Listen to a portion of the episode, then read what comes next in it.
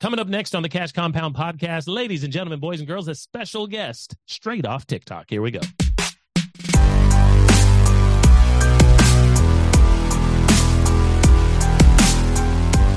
Welcome back. It is JDew of the Banking Bros, and I've got a guest almost in studio today. He's coming to us from, I actually have no idea because in TikTok land, they could be anywhere. Maybe he's a bot, ladies and gentlemen. But I'd like to introduce you all to Tax Free Mike.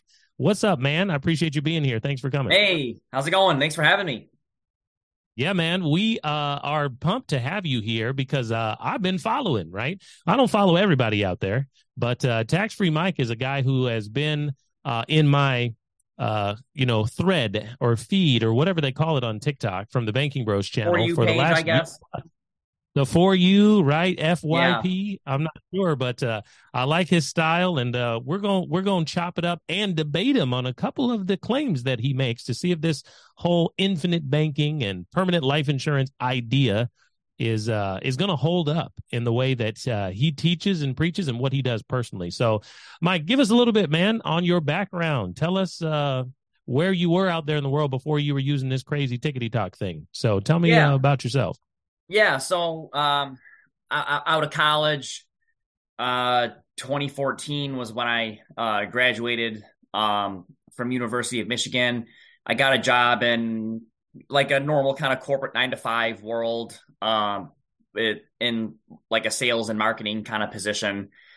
Um, wasn't super happy and fulfilled there, and a friend of mine um, who's also um, someone who you probably know on social media as well. Um, Sneller Financial, Ron Sneller. Yeah, Ron, Ron um, for sure. He's he's another big uh, infinite banking guy. Um, talks a lot about insurance. He's a licensed um, uh, investment advisor as well. He's got his securities licensing, and uh, so he he was look he he was working at a fraternal um, insurance carrier, and uh, I had known him for a long time because he actually used to be my teacher when I was in like seventh or eighth grade.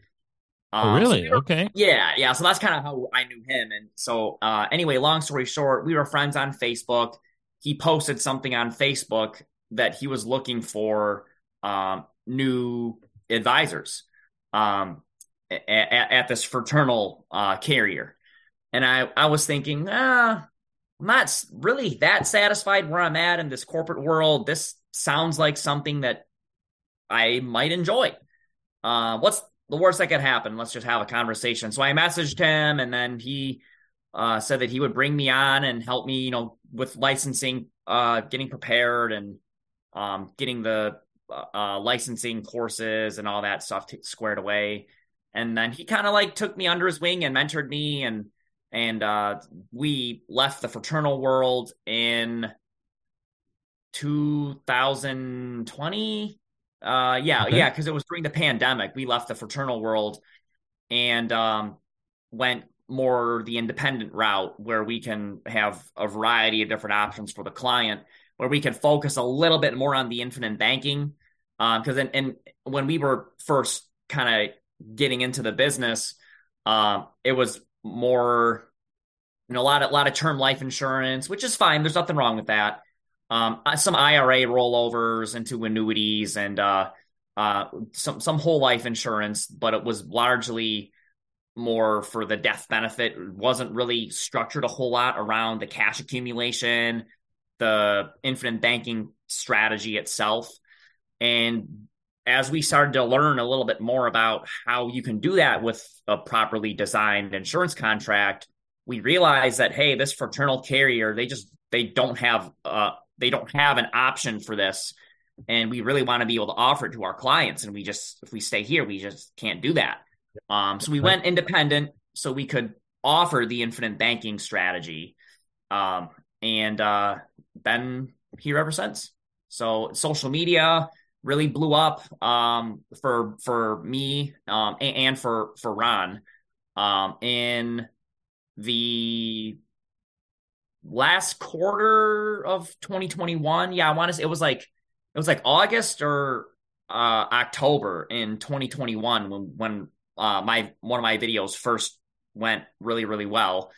Um, and then I actually started getting people messaging me because no, I did it mostly as like an educational, you know, financial educational type thing, just to you know have a brand. Um, and people were messaging me, "Oh my gosh, I've heard about this. I don't know who to talk to. Can you help me? Are you licensed in blah blah blah state or who who can you put me in touch with who can help me with this?" And I just started thinking like, you know, I should probably just get licensed in all these other states and then instead of saying, "Sorry, I don't know anyone who I can put you in touch with," I can say, "Actually, yeah, I am licensed in Tennessee or I am licensed in California. I, I can help you do it." Um, so I just got licensed everywhere, and now I pretty much have an exclusive online model. Um, right. People find me from social media. We set up video meetings, and if they want to do something, I can help them do it and set up the policy for them and manage the the um, you know maintenance of the policy, review from time to time, and all that. So that's kind of where I'm at now. Interesting, man. What a journey. Yeah, because we do the same thing, basically have a virtual office. Uh, we're mm-hmm. physically located on the East Coast, but uh, this virtual office and this idea of utilizing social media, yeah, has connected us right. all 50 states. Uh, you know, Puerto Rico as well. My brother spoke there last year. So, oh, nice. Really all over crazy. Um, so here's one question that we have to ask as we get into it is how do you define infinite banking? What is infinite banking, Mike? That's a great question. I think um, the thing that I really like uh, uh, I, that I've heard from like uh, people like Chris Naugle and um, uh, Mr. Burr, uh, Devin Burr, um, and and this really resonates with me that infinite banking is more of a concept, not necessarily the actual product that you use to execute the the, the concept. And and to me, infinite banking is uh putting yourself in a position with your finances to have a little bit more control over your money, uh, where you can access your money without tax penalties or fees at any age, um, and and capture uh, uninterrupted compound interest, um, which you can use in a variety of different ways. You can just buy a car and use it as consumption. Um, you know, hey, instead of paying cash for this car, like Dave Ramsey says, why don't we do the infinite banking concept and we'll pay ourselves back. We'll get the uninterrupted compound interest that we never would have had if we paid cash, like Dave Ramsey says. Um, so you're you're better off. Or if you want to take it to the next level, like people like Chris Naugle or Devin Burr, we can use that concept to increase the spread that we're going to make on an investment. Like a rental property, or maybe we take that car and instead of just driving it ourselves and using it as a, a consumption vehicle, we use it as an investment vehicle and rent it out on Turo and we make some money. Or we, um, the thing that I thought was super interesting, I saw Chris Naugle doing lately is uh, flipping equipment, like he, like a fork truck or something he bought with oh, his yeah. policy. Um, had a guy fix it up and flip it and sell it, put the money back into his policy. Like, um, I, I think the infinite banking concept is bef- before you even get to that level, it's we're kind of thinking like, hey, how can we how can we do what the bank does with our money? And at the macro level, we know we have a pretty good idea what the banks are doing at the macro level. How can we take that and on the micro level and and do that for ourselves individually, financially? Um, and it just so happens to be that uh, a properly designed cash accumulating uh, life insurance policy is, in my opinion, the best uh, actual product that can um, that can help you execute on that infinite banking concept. So, yeah, man.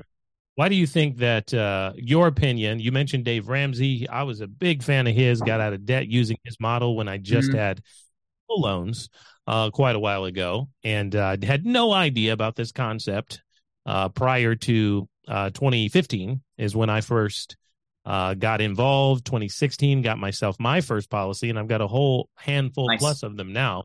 But uh, what do you think, and where does it come from that most people just don't understand how whole life, how permanent life, how indexed life could be used for cash. They just don't get it. Where do you think that mindset has come from? Why do they think you're crazy? I read some of your DMs, man. Sure. I see those comments. I'm sure you're getting stuff like I'm getting them. So what is it that people oh, yeah. just don't seem to know?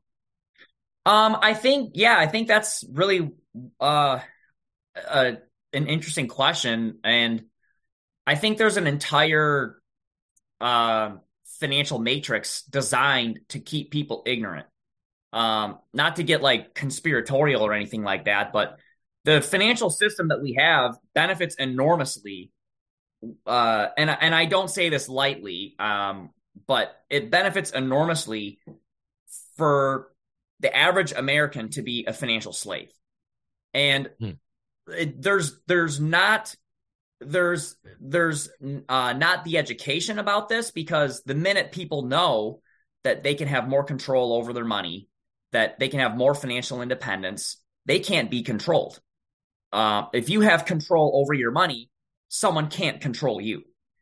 And uh, the banks, Wall Street, um, your employer, um, they want to be able to have more power over you. And uh, I I think that that's a big reason why we don't know about this. Um, that there's not really any monetary incentive for the average person to know about it. And, and the, our our financial system is designed around people having their money where it is right now. Um, so why what what what what what what would it benefit them for you to know about something different?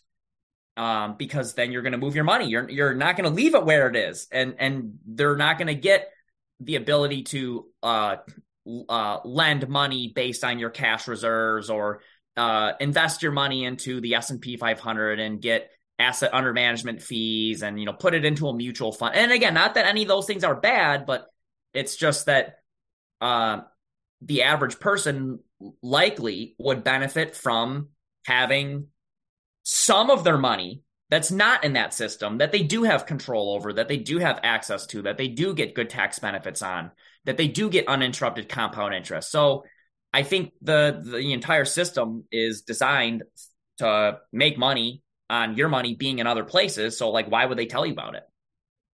I love it, man. So here's my question. As we try to help people understand that you can be involved in a monetary system by partnering up with a mutual insurance company as opposed to some of those things that the matrix has designed for you where you already have your money right? We're not starting with babies. People are grown right. people have been to college people are already working people are utilizing loans all these types of things. Why is it and how do you describe the difference between those systems and those institutions and mutual insurance because some people are like, why would I just give my money to those people? If I give my money to the insurance company, like I do now for my cars and my fire insurance and my home insurance and my property insurance, now they have it. it what is what? What's the difference between uh, Wall Street, let's say, sure, and an insurance? If I give them my money, then they have it, and I still don't have it. Yeah, that's a, that's actually a really good question because ultimately that's what people are uh, like when you kind of go down that rabbit hole and you don't really give people like a good solution and you know oh hey let's put on our tinfoil hats and everybody's out to get us and we can't have our money anywhere because someone's always going to exploit us. Um, i might as well just put my money under my mattress. Well you know well that doesn't work either because now your money's not working for you. Your money's not growing. Um, so i mean you have to you there there has to be some level of trust um, and and it, it's uh, I can't remember who said it. I think it might have been like uh, Saint Augustine, or maybe it was like Socrates or Plato, but uh, someone uh, there's like a famous quote. I can't remember who it was attributed to, but something to the tune of like I'm I, am i am only standing here because I'm standing on the shoulders of giants, uh, of people who did things in the past, and I'm I'm relying on the things that they did so that I can achieve what I'm achieving now. I, mean, to some to some degree, you do have to have a, a level of trust in somebody else or someone else who who has the expertise that you need to be successful. Um, but I think before, uh, like after we kind of realize that, that it's like, yeah, I mean, if you don't have any level of trust at all, then you know you can just go live in the woods. But I mean, does do you really want to do that? No.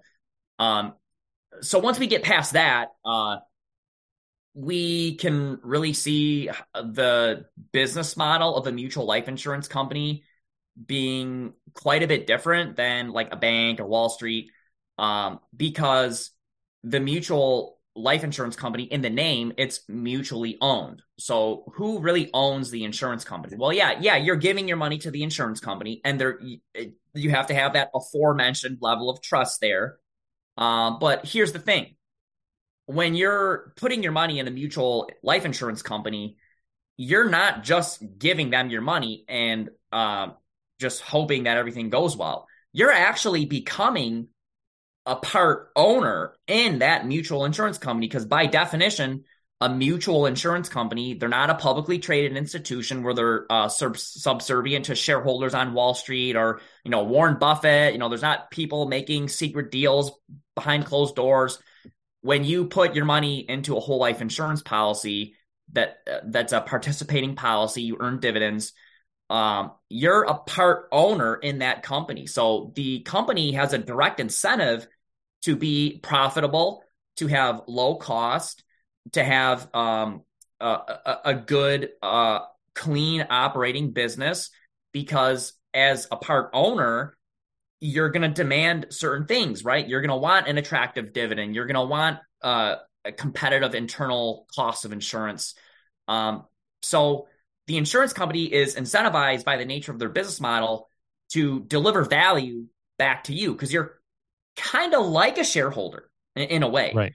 Um, so I think the business model of the insurance company is distinctly different from a lot of the other financial institutions.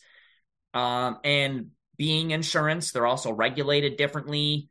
Um, they're much, and this is something I'm getting. I'm sure you are too. Uh, getting a lot of questions about um, the safety of of their savings or their checking account or their money market um, after these big banks failing in the right. earlier part of this year. You know, we're not really hearing a whole lot more about that, but the banking system is still pretty vulnerable.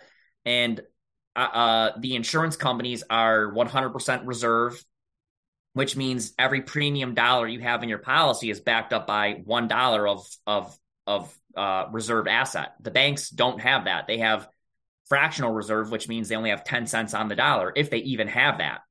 Um, right. So, you know, not only are they sharing the profits that the insurance company makes back with you, and you're a part owner in the insurance company, but they also are much better capitalized and much safer to weather some of these economic firestorms that may be headed our way.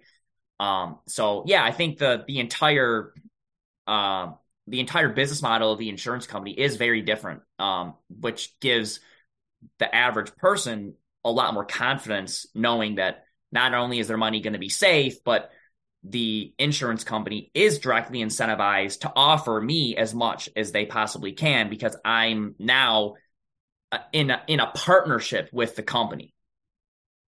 I love how you said it. We that's really what it is. Uh, it's why we choose mutual insurance companies. We broker between about five or six different ones, and I tell people all the time that out of my eight personally owned policies that I have with permanent insurance, it's three different mutual companies, and I am eager to potentially start another one or two policies with some of our other partners out there to really help our clients and our customers understand the inner workings and um, how they treat customer service and can you really get sure. loans out there it's very interesting so now at these mutual companies tax free mike let's start to get it let's start to s- stop agreeing on everything these people sure.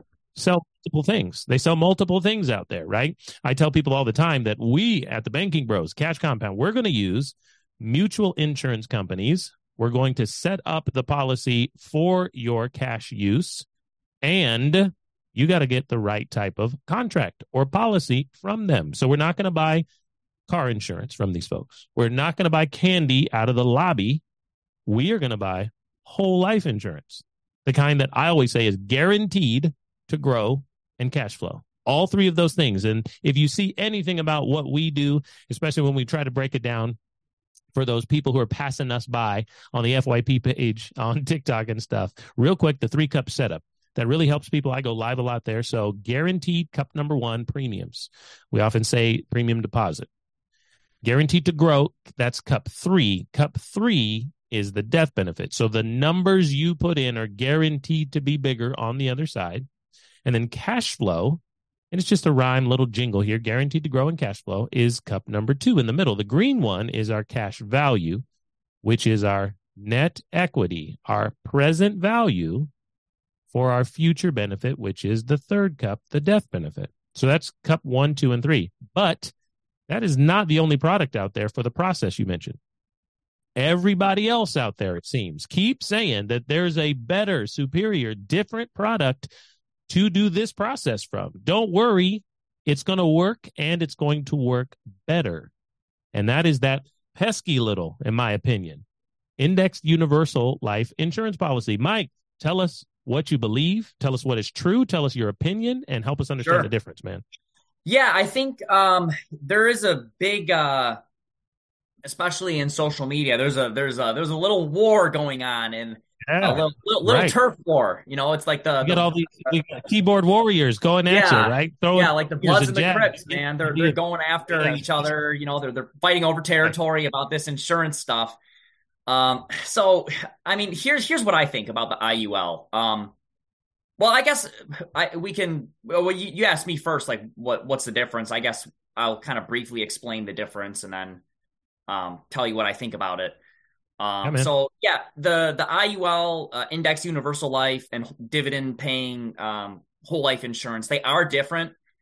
Um, so the whole life insurance policy has a lot more of the contractual lo- um, obligations on the insurance carrier uh, because they they pay out dividends. Um, they have guarantees in the cash value, guarantees uh, in the premiums, guarantees on the costs that are all uh, locked in.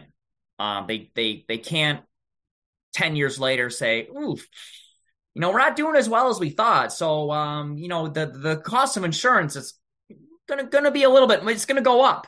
Um, they can't do that. Uh, now they can lower dividends, um, and technically they cannot pay any dividends at all. But but that's exceedingly rare because, uh, uh, as I mentioned earlier, about you kind of being like in a partnership with the insurance company. The minute they stop paying dividends, there's a pretty good chance that you're going to be upset and a lot of people are going to move their money to their competitor who does pay dividends. So they do have an incentive to pay dividends. So there's a lot of obligations on the shoulders of the insurance company um, a little bit more on them than there is on the client. The obligation to the client with the whole life insurance policy is that they pay their premium. Uh, that's about it. Unilateral contract. Yeah, unilateral contract. Stay alive and pay some premium. That's Correct. everything else is 100 pages they have to do. Correct. Yeah. Um, now with the index universal life, um, there's it's a little bit more of a split. Um, there's there's a little bit more um, obligations that the insurance company tried to shed. Um, and this is kind of in the period of uh, slowly, gradually declining interest rates. Because um, one of the big ways the insurance companies make profits are um, their their fixed income investments. So they are very risk averse, and that's that's why the insurance companies are able to pay um, competitive returns and, and decent dividends during really any type of economy, whether we're in a boom or a bust or a 2008 style recession if you have a whole life insurance policy, you're getting your dividend rate really no matter what's going on in, in the economy, which is fantastic. Um, but a lot of that is based on um, interest rates, where you know, hey, it doesn't matter that 2008 is happening if you have a, a, a basket of bonds or treasuries that are paying, you know, five percent. Okay, you know, the S and P 500 went down 50 percent, but I still have my treasuries or my bonds that are paying me five percent. So what do I care? Um, right. So uh, a, bit a, a big part of the profitability from the insurance company is the the the spread that they're making um, on on some of that um, on some of those fixed fixed income investments. Uh, well, interest rates have been zero for a really long time, and, and even before interest rates were zero, in the 90s, going into the early 2000s, they were like one percent. Um, so I mean, you had about 40 odd years of interest rates being super low. Um, and the insurance right. companies are kind of like looking down the tunnel of time and they're like, ooh, this isn't this this is not what it used to be. Like we used to be able to make, you know, five percent, six percent on our bonds, and you know, interest rates they're not really they're kind of staying low. They're not going back up. Like might need to change things a little bit if we want to make more of a profit. Um, so enter the IUL. Uh, the insurance company um, doesn't have to pay a fixed dividend rate uh, in in a, in a low interest rate environment. Um, they can they can get a return uh, that's still fairly competitive on the cash value in the policy, uh, but it's it's not um, it's not it's not as fixed. There, there's not quite as many guarantees, and if, for example, they're competing with someone like Mass Mutual who pays a six percent dividend, well, Mass Mutual, if they're paying a six percent dividend, they you know they're they're paying that six percent dividend no matter what. Uh, but if we're looking at uh, the IUL company, they they say, hey, you know the the the, growth in your cash value, um, there is no fixed dividend. There is no six percent dividend. It's you know if it, it depends on what's going on in the S and P. And hey, guess what? Sometimes it's up, sometimes it's down. There's not really a guarantee there at all.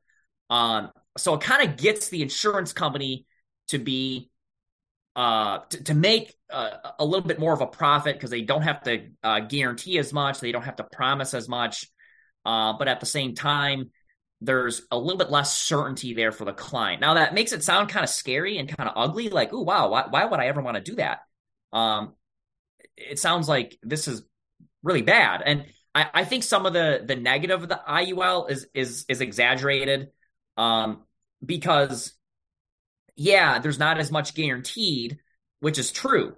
Um, your return isn't as guaranteed, um, and, and, you can't really predict what you're going to get from year to year, like you can with a whole life insurance policy, which makes the whole life policy, I think, a little bit more attractive for the infinite banking concept because you want to have the confidence of knowing that, hey, if I borrow against my policy this year, am I going to get growth on my cash value, or is it going to be a year where I get zero on my cash value? And what happens if I deploy my cash value to purchase a rental property or to buy a car and I, I'm paying the loan interest and I'm paying the loan back to myself and I happen to get a, a, a no return on my internal cash value like that, that kind of defeats the whole infinite banking purpose. Um, so I think the IUL is a little bit more appropriate for um, like a like a tax free income vehicle. Like we put money into the policy for a few years, and then maybe we use the cash for um, income later on in retirement or or like like pre retirement, because um, there is a little bit less uh, predictable there from year to year. We, we if we zoom out far enough over like a 10, 15, 20 year period, because the, the performance of the IUL tracks the S&P. Essentially, the insurance company buys uh, one year call options and depending on how those call options turn out, they're sharing the the profits they make with those options um, into your cash value. So if the S and P goes up ten percent, hey, you might get somewhere between seven to ten percent on your policy's cash value. Um, so if you're looking at a whole life policy that pays, say, a five percent dividend, and you're like, oh, hey, well, this sounds like the greatest thing since sliced bread. If I uh, have this dividend that gets me 5%, but then the S&P goes up 10, well, hey, I just, I made way more by just doing an IUL. But then the inverse can happen where, hey, uh, the S&P went down 30%. Um, so the insurance company um, lets those one year call options expire worthless. So you don't actually take an investment loss there, but you're also not going to make anything. So now that 5% dividend sounds pretty attractive when, when you get a 0% growth on your cash value. Um, so from year to year, it's kind of hard to predict what the IUL is going to do because right. it's going to depend right. on what's going on in the S and P. Uh, but when you zoom out far enough, you can say, "Oh, hey, look! If we look back 20 years or 30 years, the S and P has an average of seven percent or eight percent or whatever." Um, so you can you can have a pretty good idea what the IUL is going to do when you look um, far enough uh, d- down like a long enough time horizon.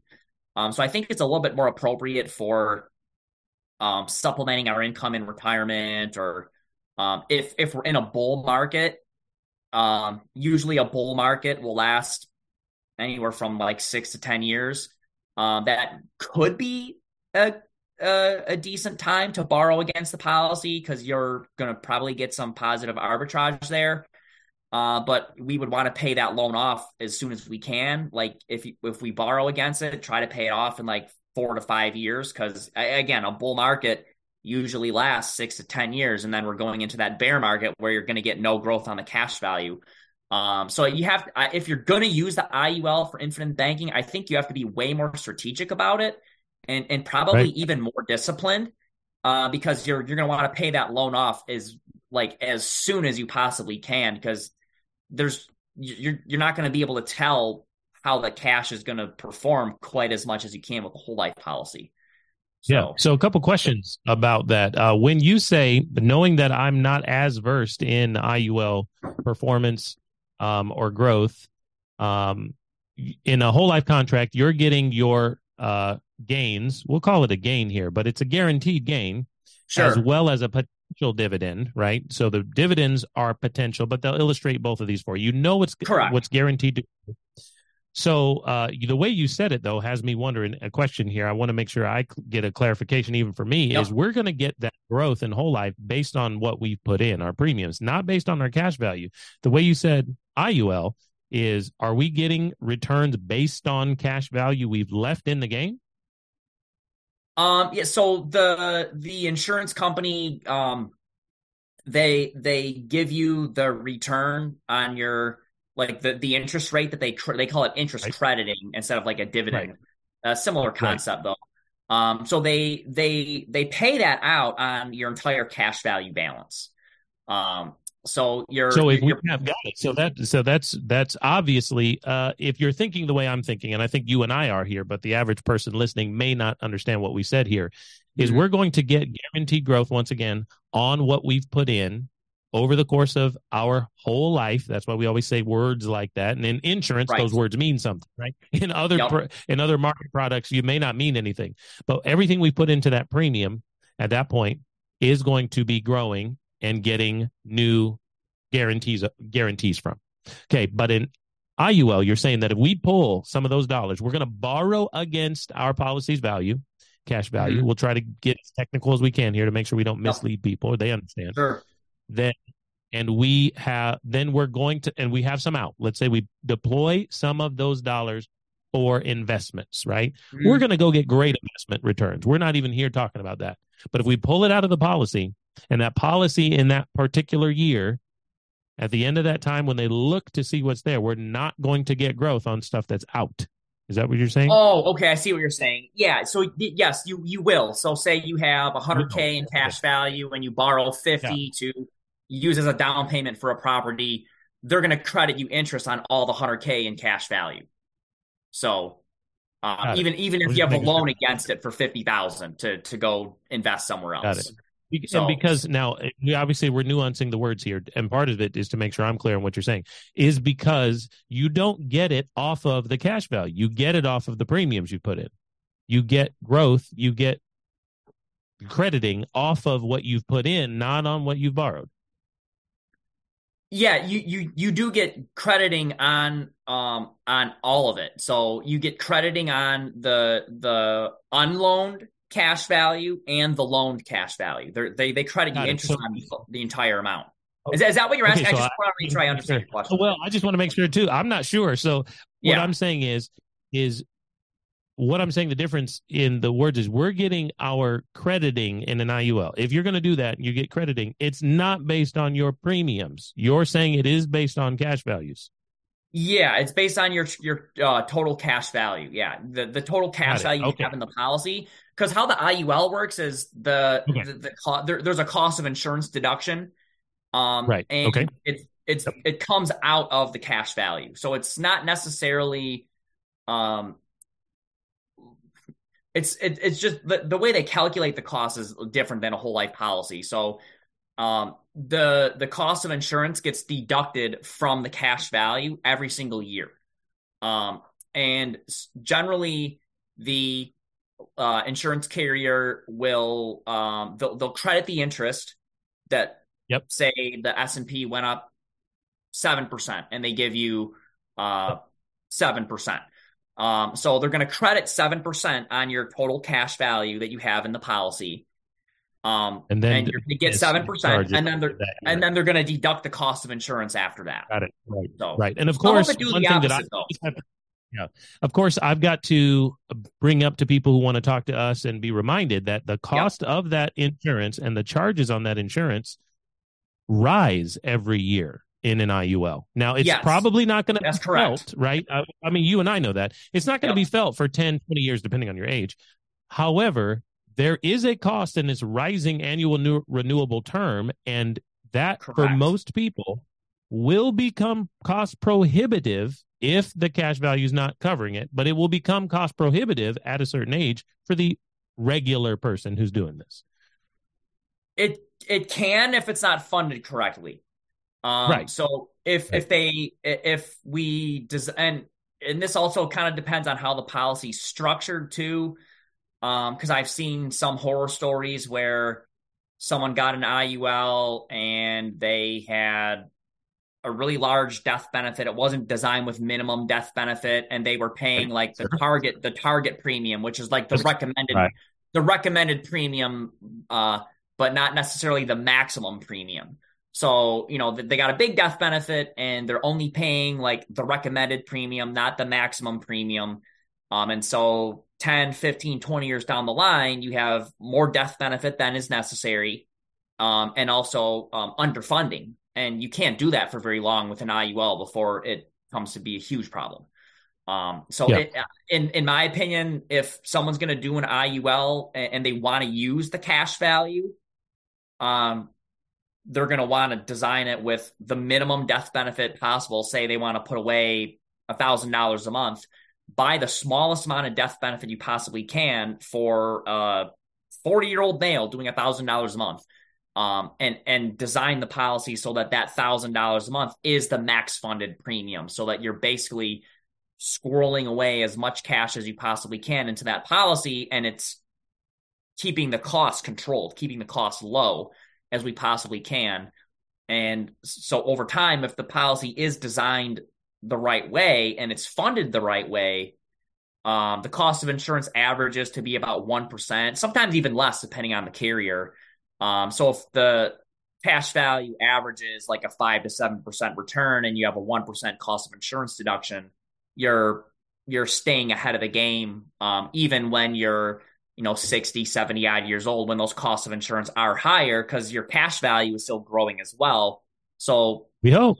We per- hope. percentage wise oh yeah sorry go ahead go ahead. Yeah, yeah no go, no, go no i'm just saying we hope, hope. oh oh yeah. Um, yeah sure. Yeah i mean there's there's and that's why um I think you want to be ex- extremely discriminating when you're picking an IUL because since the cost of insurance can go up um, beyond what we expect, we want to be uh, even pickier if you live about, old enough, right? So what's interesting that I tell people is just making sure, and I know in a couple of seconds we want to see something that you've got. So go ahead, and sure. I may take you a second to put them up. Yeah, but I try to people understand and ask them questions.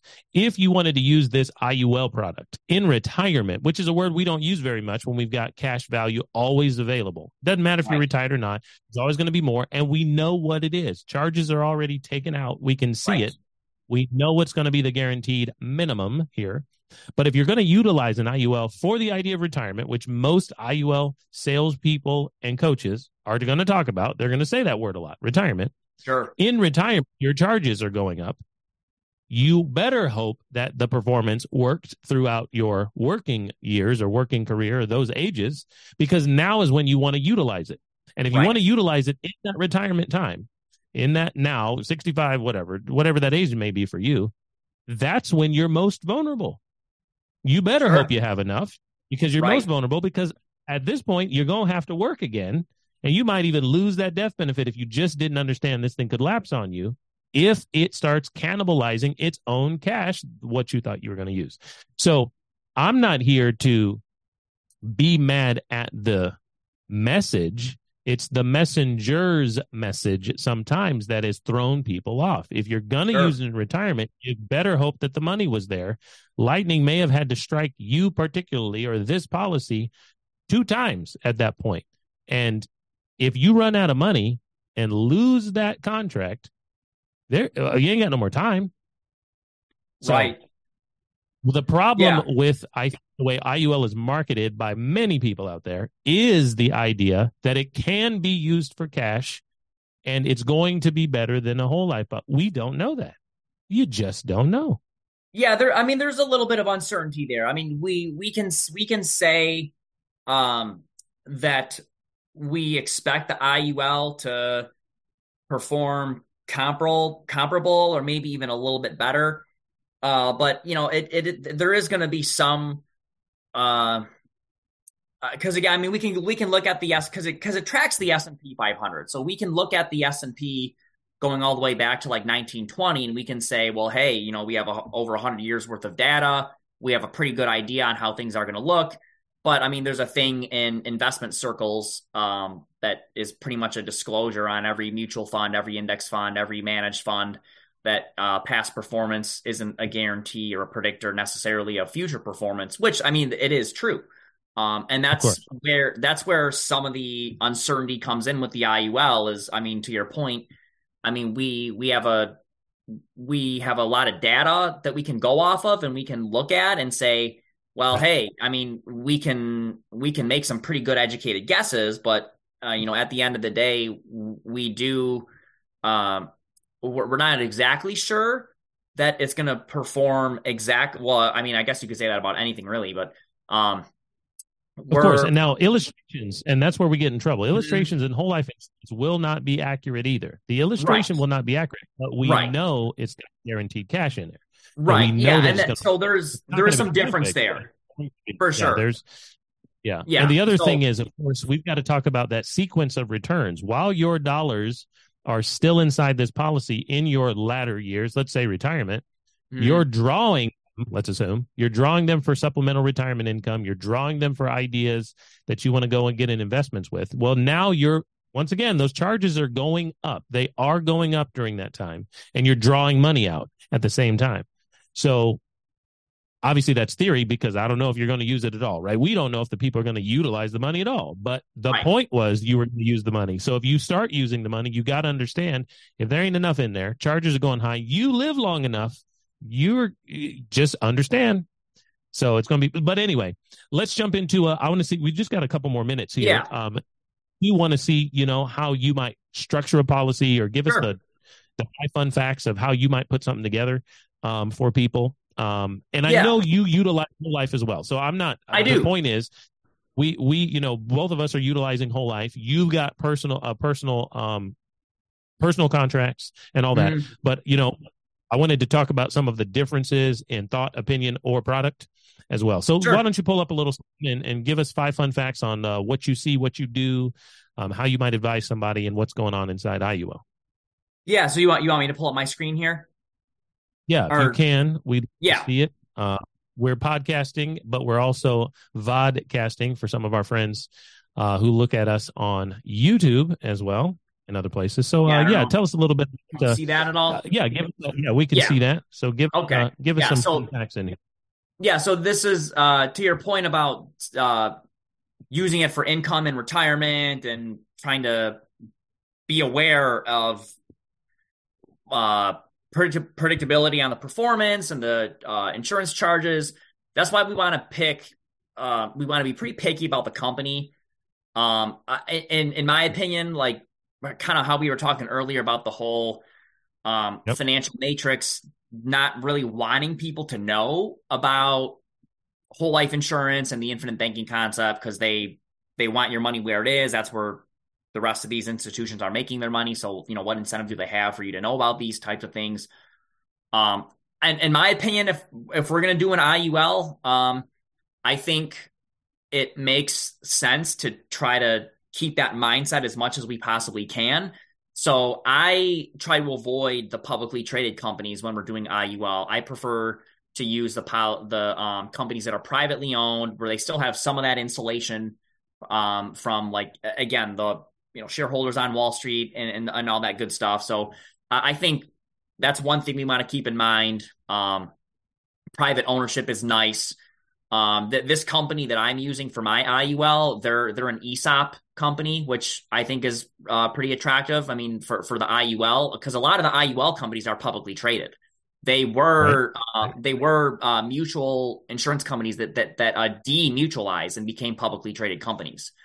Um, so I I think um, if we're going to do an IUL, I mean, there's tons of big ones out there.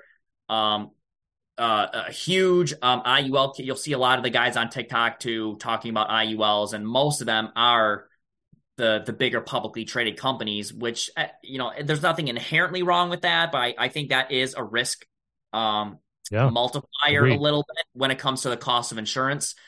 Um, so we we want, in my opinion, if we're going to use it as a cash accumulating asset, income in retirement, or you know supplemental cash flow, um, when we're in our 60s or 70s or what have you, um, I, I think we're just going to mitigate that risk pretty significantly if we're with a company that um, isn't again putting that shareholder before you. Um, so that's right. one thing I want to uh, that that can really really help. And then again, uh, minimum death benefit, uh, max funding it, so we're funding it properly.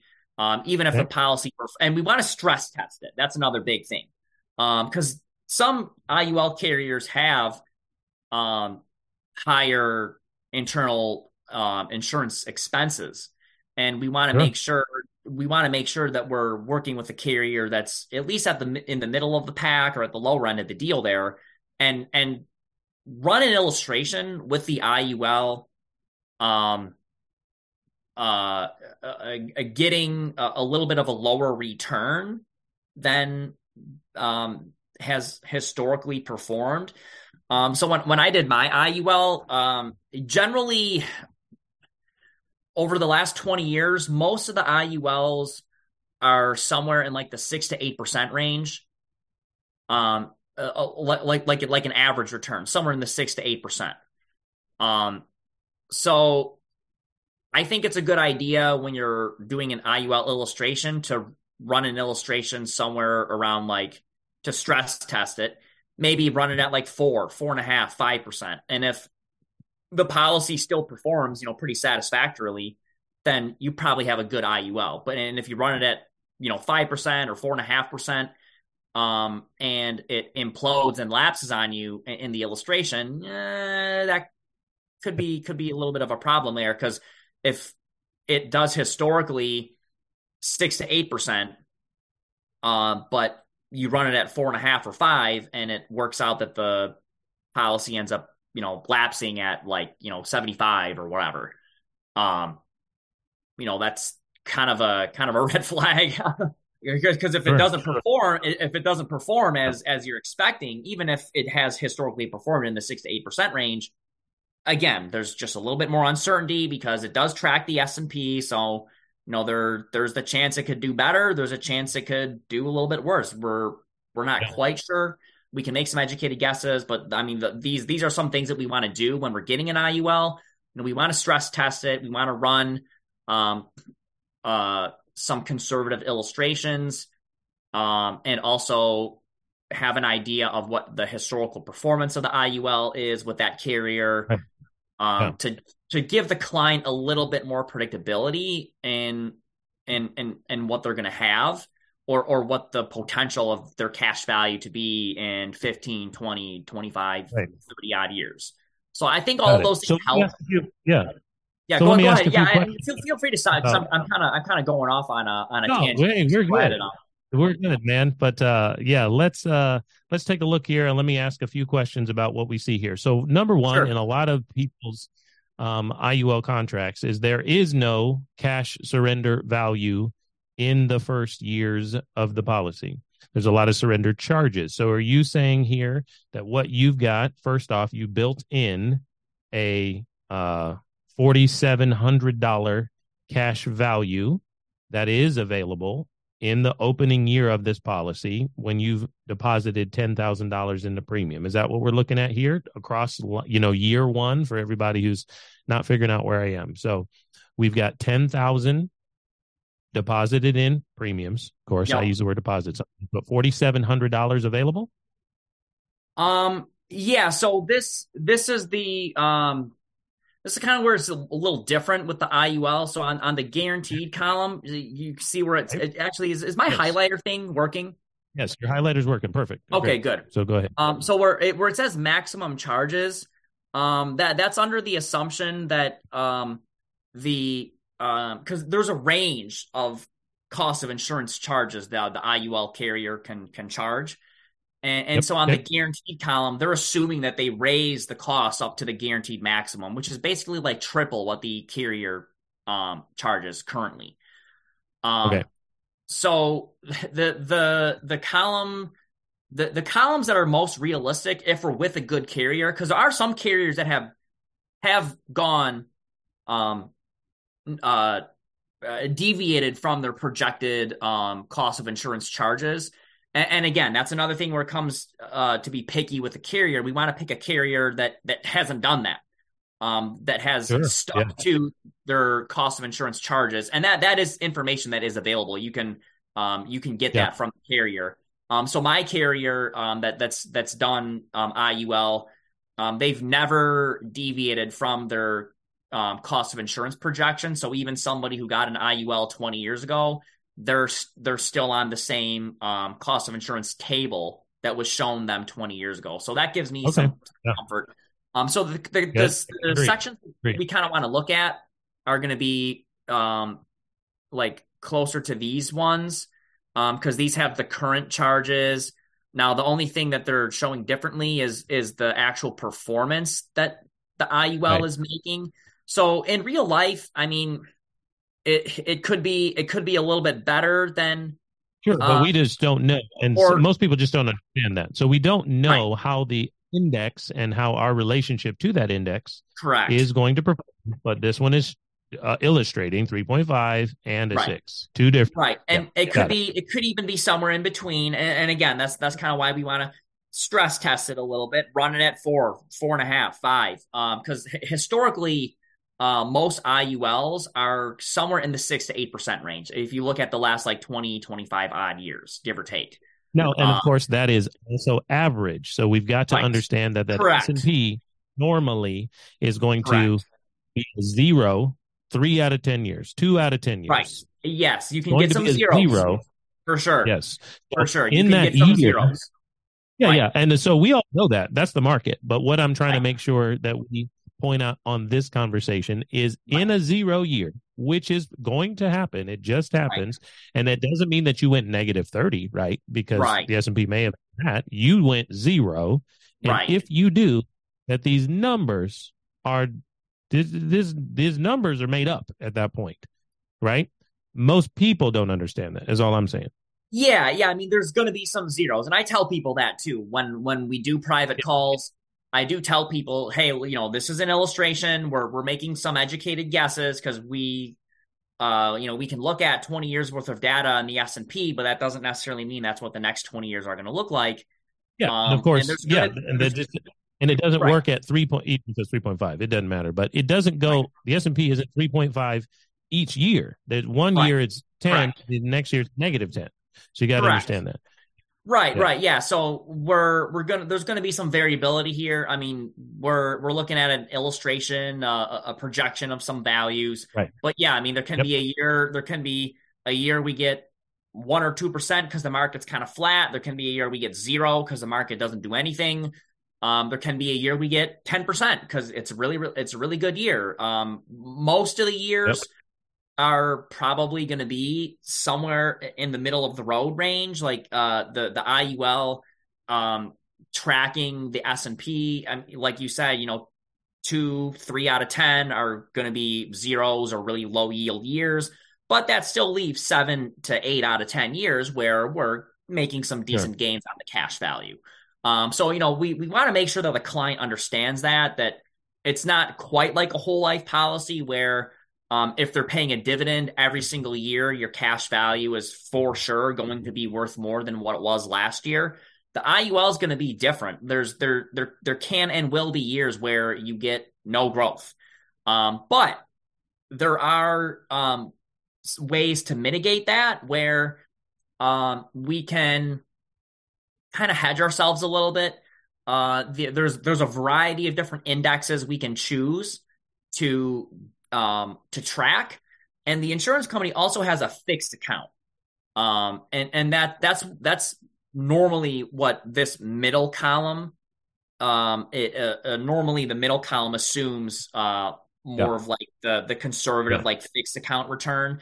So the insurance company does have a fixed account where it's like, oh hey, we'll we'll pay you a, th- a flat um three percent or three and a half or whatever. And so we can say, okay, well, if we want to hedge ourselves a little bit, maybe we have 70% of our cash value allocated towards the S&P index account and 30% allocated towards the insurance company's fixed account. So if we get a zero year on that S&P index account, we at least yep. get something that we earn in our cash value in that fixed account. Yeah. And and maybe um, it just pays for the insurance that year because if the cost of insurance deduction is about one percent, um, and you have about like thirty odd percent of your cash value that makes around like three or three and a half or whatever, um, yeah. it, it can it can at least pay for the insurance deduction that that comes out. Gotcha. Um, so okay. there, there's, some, hey, Mike, there's some things. I mean, yeah. yeah. Oh, go ahead. Go ahead. Yeah you have to monitor it, right? A lot of yeah, oh, people oh, just sure. don't. Yeah, absolutely. Yeah, you yeah, monitor that if you're gonna play that game. Correct. So, yeah, do you the, mind? Uh, the IUL does need to be monitored more than the whole life policy for sure. Like it's it's a little bit more complex. There's more moving parts.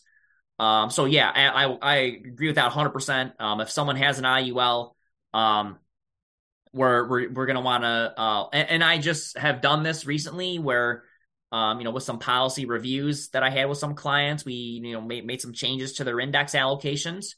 And, um, you know, that's just something you have to do. So sometimes you gotta yeah. move, move things around a little bit, just, just like, um, anything else, you know, we're, we're, this isn't like a set it and forget it. You know, we, we do it right. and then you know, look at it for 10 years. Like that's, that's where a lot of these, uh, universal life chassis type policies run into trouble. Um, if, if we, if we're not reviewing them, uh, and doing the the routine maintenance type stuff, you know, we're we're going to be able to catch things before they become a problem if if we're reviewing the contract and monitoring performance. So love it.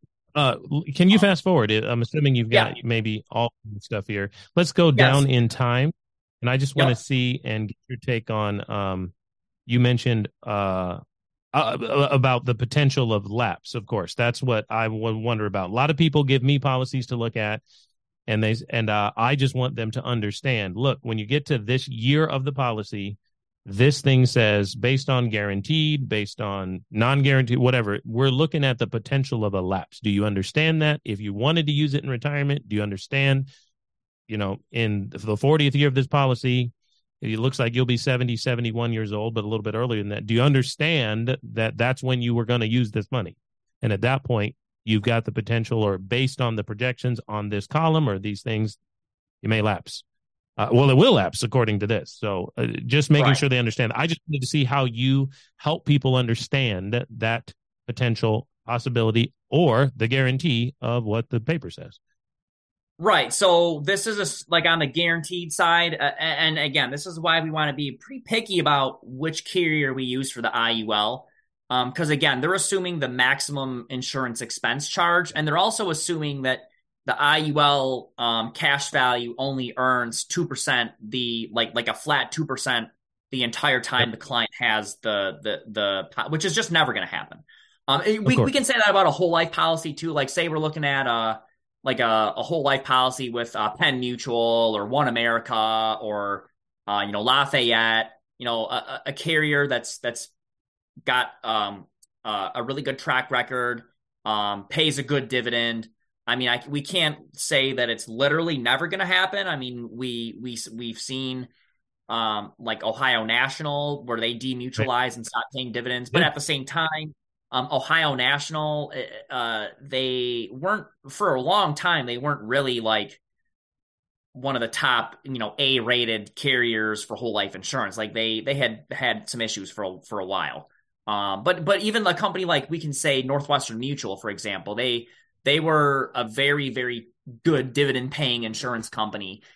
Um, in like you know late '90s, early 2000s, they had one of the best dividends. Um, their their dividends a little bit more conservative now, but they're still uh, yep. a, a, big a big player in the industry. So we can say with some pretty good confidence that I mean, hey, look, you know, we we we want to understand if we don't get any dividends ever again, this is what happens. But again, highly unlikely. There's a very low right. chance of that happening. Um, and and we can say something similar with the IUL that this this is assuming we're only getting two percent, which is just not going to happen because if we're tracking the S and P, we're going to make a hell of a lot more than two percent. Now there can be some years that we get two percent for sure, um, but over like a 20, 30, 40 year period, is it going to average two percent? Definitely not. Um, now, maximum charges, that is something that could be a problem for sure. Um, so again, that's why we want to be picky about the carrier we use. Look at their historical insurance costs. Have they have they deviated from their current charge schedule? Um, have they have they charged maximum charges before? Um, if they have, you know, that might be a carrier we don't want to use. Um, so yeah, I mean, based on the guarantee column, the the, the policy does not last. Um, but this is also assuming that um, I'm drawing income out of. oh, yeah, um, this one is yeah okay. Yeah, I'm, I'm, drawing I'm drawing a lot. This is assuming I'm drawing a hundred. Yeah, you talk about talk about this one on TikTok. Yeah, where you're Correct. drawing out, so, which of course illustrate the right. policies to do different things. And this one, you actually exactly. are pulling Right. Yeah, so yeah. so the, eh, so we're assuming I'm averaging a six percent return. So uh, it, it, again, uh, going back to like monitoring the performance, is it going to perform exactly like this? Probably not. Um, not. Yeah. Are, are are we gonna are we gonna want to review the performance when we're using it as income in retirement? Oh, absolutely. So maybe when I'm 65, um, I get a six percent return that year, and I take out 137,000. Um, use that as as income in retirement but maybe the next year is when the uh, the bear market starts, and that's a year yep. I get zero. Uh, that's a year I get zero. Um, am I just gonna blindly take out 137,000 again after getting a zero growth year? Probably not. I'm probably gonna modify a little bit. I might take out less. I might take out nothing at all because um, I have, uh, you know, rental properties or dividend paying stocks or whatever, or my whole life policy that I have to to make up the difference. Yeah. Um, yeah. So, you know, it, it, we're going to, you know, and maybe one year I get 10% and I can take out more than 137. Or maybe yeah. one year I get, um, you know, I, I don't get zero. Maybe I get four or four and a half. And, and instead of 137, I do like 80,000 or, or 70,000 or whatever. Um, so we're, we're not going to want to just, and, and that's why it shows it lapsing out on the other two columns because that that income that I'm drawing from the policy is based on uh, the assumption that I'm averaging um, a six percent return. So if I'm not right. averaging a six percent return, I'm of course you know I'm not going to want to take out that much income if I'm not averaging a uh, as as good of a return as I'm expecting. So we're going to want to pace ourselves. Like the IUL is is something that we review from year to year, but yes, we do want to understand that the, the risk to us with the IUL is that the carrier goes to maximum charges, and that that could be that could be uh, pretty problematic. If we're if we're not getting a good enough return to make up the difference on those maximum charges. It really could um, absorb a lot of the cash value, and uh, we, we're, um, gonna gonna uh, want to be picky about the IUL carrier that we pick, um, uh, because the maximum charge is is the risk to us using this as an asset. Right. Right. Well, hey, tax free Mike, I appreciate that so much and appreciate the uh, look even at your personal stuff. One thing that's sure. great about you and I see on TikTok, especially, you guys got to follow this man, is that he's going to tell you and show you numbers based off things he actually does. Correct. Um, and, and a lot of people make Right, right. It's got his name right here at the top, you know. Yep. And uh, so we appreciate that, man. So I uh thanks for coming on our podcast sure. and having a healthy conversation around yeah. this, helping people understand number 1 there is a difference and what are they when it comes to utilizing this infinite banking type of idea, a permanent life insurance product for the process of utilizing capital moving it around. So we appreciate you so much, yeah. my friend. We're going to have to call it at this point. It's been so good. I know we'll have you back if you'll have us. Sure. Yeah, and, I'd love uh, to come back. Yeah, man. Um, but uh, we're we'll wrap it up at this point. We might get a little more detailed next time, and uh, maybe sure. we'll go into some stress tests, stress tests, tests, mm. tests that you yeah. mentioned. So Appreciate you, man. So, uh, yeah. one, one more thing. Where do we find you online? We know about the TikTok account. What about uh, Instagram, Facebook, or maybe even your website? Yeah, so um, that's uh, having my own website is probably something I should do pretty soon. Um, I mostly just use social media, so um, on all platforms: um, Instagram Reels, Facebook Reels, TikTok, um, YouTube, uh, Pinterest. Even if you're on Pinterest, um, tax free Mike. I'm, I'm everywhere uh, on on all the social media platforms. I'm tax free Mike. Even Twitter. I don't do much on Twitter though, but look me look me up on all social media, and I'm uh, tax free Mike. There's um, all bun- a bunch of these uh, videos where I talk about IUL and whole life and infinite banking, uh, retirement. Um, so yeah, I'm uh, I'm available pretty much any anywhere you uh, spend time scrolling away into the uh, wee hours of the night on, on your uh, social media stuff. There's a pretty good chance I'm there. Yeah, man. Well, we look forward to seeing you uh, there and back here in the future, Perfect. man. So appreciate it. Have a great time, yeah. everybody, figuring out what's going to be best for you as you learn to crack the code to cash flow.